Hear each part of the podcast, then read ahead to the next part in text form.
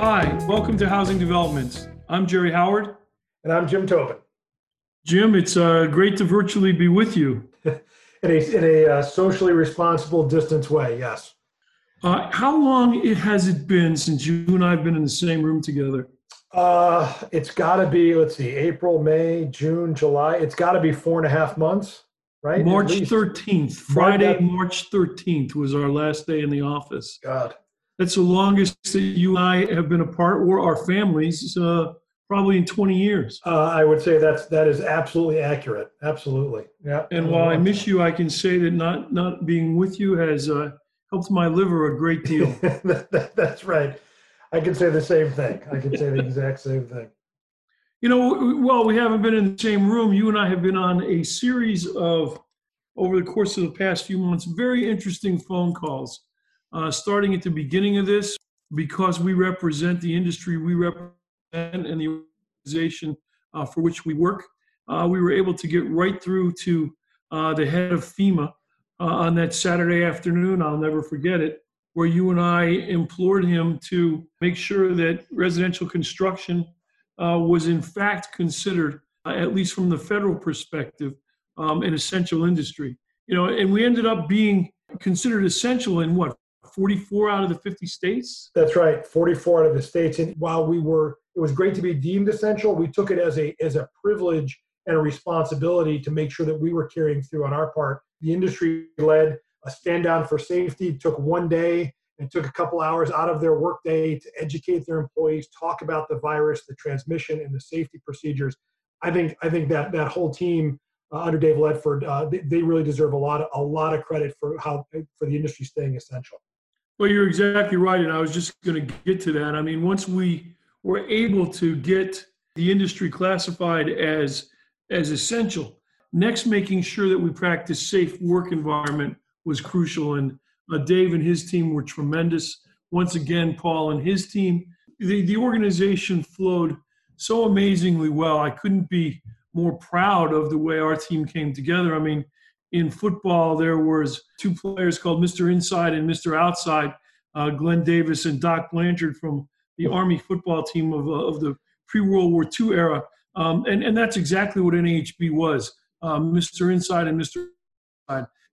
We had you and your guys and Dave and his team working policy and politics. Um, we had Mel and her team working inside. We had uh, Paul being able to wordsmith and cover uh, both perspectives and I think that we showed our members the value of their membership in keeping things going. And now the challenge is to continue that effort. The economy, obviously, as Rob Dietz said, forecasted, took like a 32% drop in GDP uh, for the second quarter. That's staggering. And yet, housing numbers, in part due to our efforts, uh, continue to be strong. And we've just got to keep it going. Yeah, that's right. You know, our, our focus now is is helping the industry to continue to thrive and do what Rob Dietz has always said housing does in these situations. It's lead the, the national economy out of a recession. Certainly something uh, you and I went to went, went through the, the 2008 and, and 2010 and 12 recession together. Uh, that was a completely different animal than what we're seeing now. Is we continue to, to advocate on behalf of the industry, keep those hammers swinging, I do think that, that we can, we, the housing industry, can bring the, uh, the national economy back to its feet in, in, in, in hopefully pretty quick order. Yeah, you know, it's really interesting. I mean, if there is a silver lining that can come out of something as disastrous as this pandemic, it seems that the, the, the whole quarantine situation has reinforced and reinvigorated the American dream of home ownership. The number of people who are leaving urban areas and who want to buy family homes with a backyard after having spent three months uh, cooped up in a small urban apartment is staggering. And it really does reinforce the American dream of home ownership. We've just got to make sure that our members have the tools to keep that market going. That's right.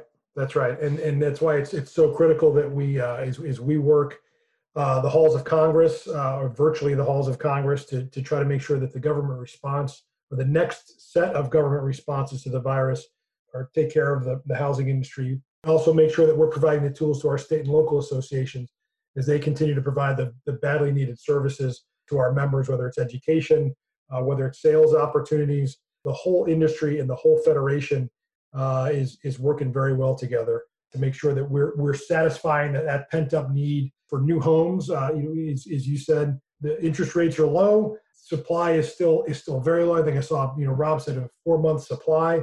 Uh, we, we've got a long way to go to get to a, a normal market, and uh, and we need to make sure we've got the tools that are available to do that. Yeah, I want to talk to you a little bit about how we do that, but but I also uh, need to mention the situation that we need to address in the multifamily arena. Um, we've got our guys uh, now who, thankfully, the large majority of the American renting public has continued to pay their rents. But if they stop, and the longer this goes on, the longer unemployment at the entry level of the employment ladder continues to soar, uh, the less likely it is that people are going to be able to continue to pay their rents. And if they don't do that, it puts an unbelievable burden on the landlords and the property owners because they still have to pay their taxes. They still have to keep the, the, the living conditions uh, acceptable in their apartment buildings. They still have to pay the debt service on their notes. So we've got a job in front of us that incorporates every segment of the housing ladder. It incorporates every segment of our membership. And I, am really glad to know that uh, we have the team in place that's up to that task. Yeah, it's uh, you're absolutely right. We're uh, anxiously awaiting. Uh, you know, we work this next bill to rental assistance, uh, particularly to do exactly those things you're, you're, you're, talking about. We want to keep people in their apartments and in their homes. We don't want people on the streets, uh, but yet we have to recognize that there, you said those those retail or restaurant workers that are in our workforce housing that are, are that so far, thanks to uh, $1,200 stimulus payments or our unemployment insurance have been able to pay those rents. But as, as we see those programs run out, uh, we have got to make sure that there is a, a, comprehensive plan. Help people with payments, whether it's, it's, it's more stimulus payments or, or extended unemployment insurance. Yet we also need to make sure that, that the landlords are taken care of. If people can't pay their rent, we don't want them out on the street, but we also have responsibilities, like you said, to, to our creditors or, to, or make sure, more importantly, that those services that our, our landlords and developers provide uh, to make sure that people live in safe, decent, affordable housing. It, needs to be a comprehensive approach. We cannot just have an eviction moratorium out there. That is a long term recipe for disaster. It, it, jeopardizes many of the affordable apartments that are out there, jeopardizes the ability of, of landlords, again, to provide those great homes that they do and those great apartments that they do. Yeah, and uh, I know that uh, we've pressed that issue very strongly uh, both on Capitol Hill and within the administration. In fact, uh, Chuck and I talked just last week with Secretary Carson himself about that. Obviously, he is acutely aware of the problem and um, and is assuring us of his best efforts to try and, and make sure that our uh, our multifamily providers are addressed in this legislation.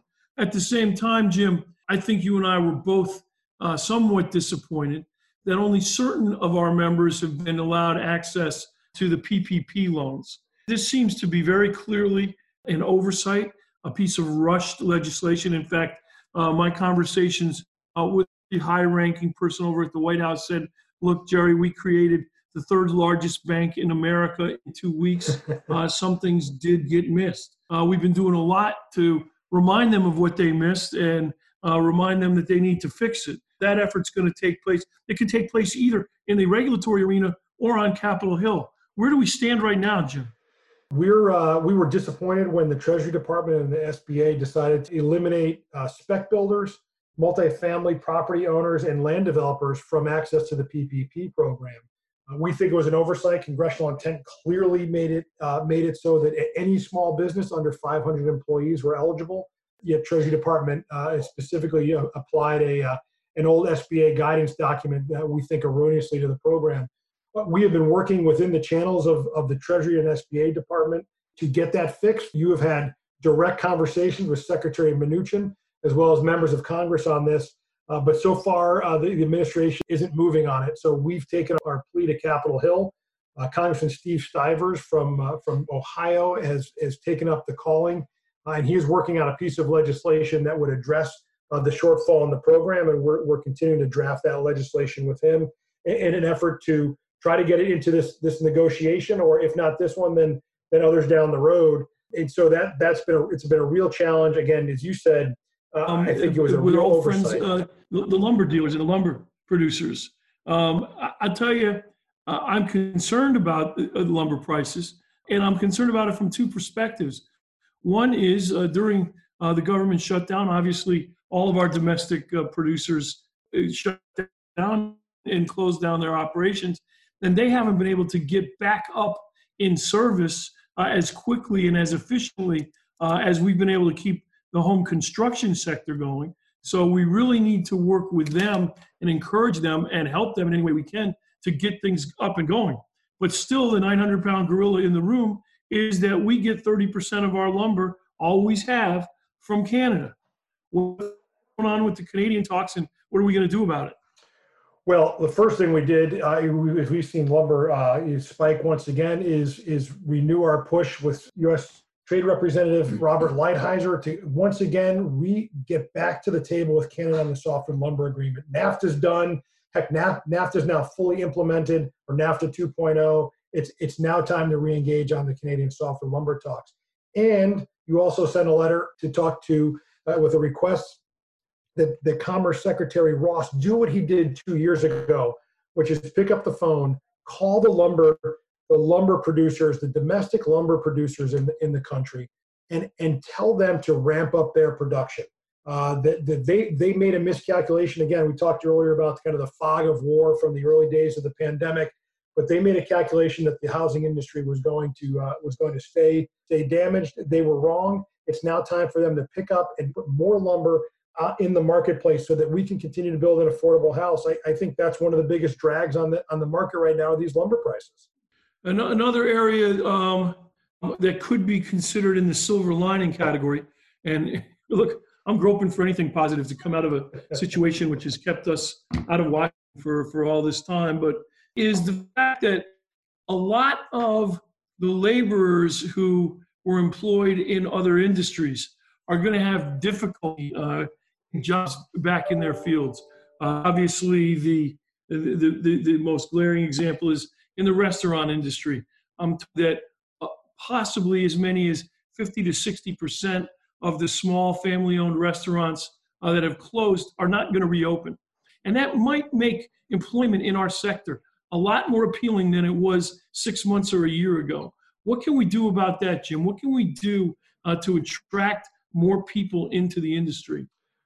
More more job training dollars. And that's something we're working on capitol hill. Uh, we're talking to the labor department. We we need to continue to advocate to open up every every avenue for anybody who wants a job in the construction sector to get trained and get a paycheck. And and that's what we're working on uh, day in and day out. It's critically important. I've, I've heard anecdotally uh, from from some of our states that they have seen a you know, tenfold increase in people registering for their construction training programs. Uh, the, people want a paycheck, they want to get back to work.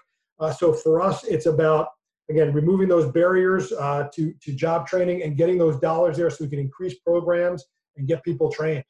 Well, we've got our job cut out for us, and uh, we've got a short uh, period of time to get anything done.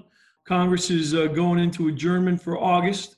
they'll come back in September. How long will they stay in once they come back, and what will they work on? Yeah, just just two or three weeks. The fiscal year ends uh, September 30th, so it's my impression they'll get it. They'll get a Corona package done over these next couple of weeks. They'll go away for four weeks, and then they'll come back, wrap up uh, a couple of uh, of spending bills, big spending bills, to just get the government funded through till the end of the year. They won't they won't do anything big. Uh, flood insurance is another example of something they have to extend. I expect them to do that. and then they'll go out for and go out uh, right after uh, you know the first week of October uh, and go home and, and, run for the campaign, and then you know all bets are off. We'll see what happens on on November third.